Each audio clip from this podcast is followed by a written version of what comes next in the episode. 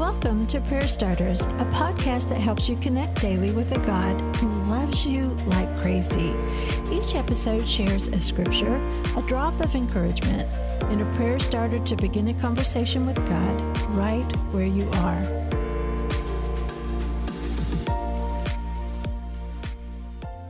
David put it on, strapped the sword over it, and took a step or two to see what it was like for he had never worn such things before.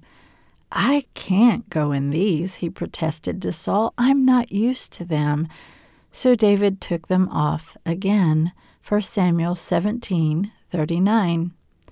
David was a young shepherd boy, his opponent a seasoned warrior who towered above all others. Because his foe was so intimidating, David was given armor and a heavy sword. After trying them on, he took it off and set the heavy sword down. What I love most about this story is David still went to battle, and he still won. In a lopsided fight, the temptation may be to battle the way our opponent does. If they go low, maybe we should too. If they posture big and loud, perhaps that's our defense as well. But like David, we don't have to wear ill fitting armor. We use the weapons that fit in our hands prayer, faith, trust, wisdom, courage that comes from past experiences where God proved himself faithful.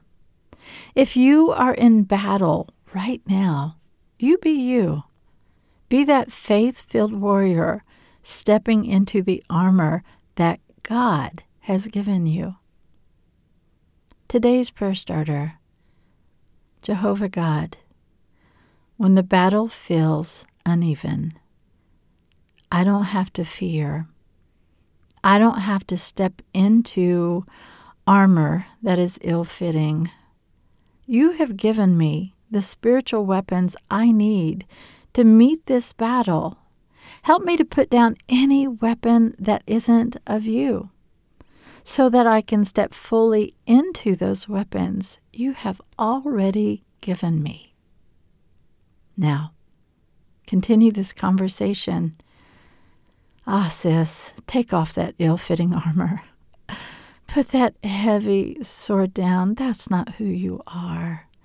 Ask God to show you how to step into battle as a faith warrior instead. Ask for guidance because He hears those prayers. Ask for help for your next step. Prayer Starters is brought to you by the KLRC Podcast Network. I'm Suzanne Eller. Thanks for showing up.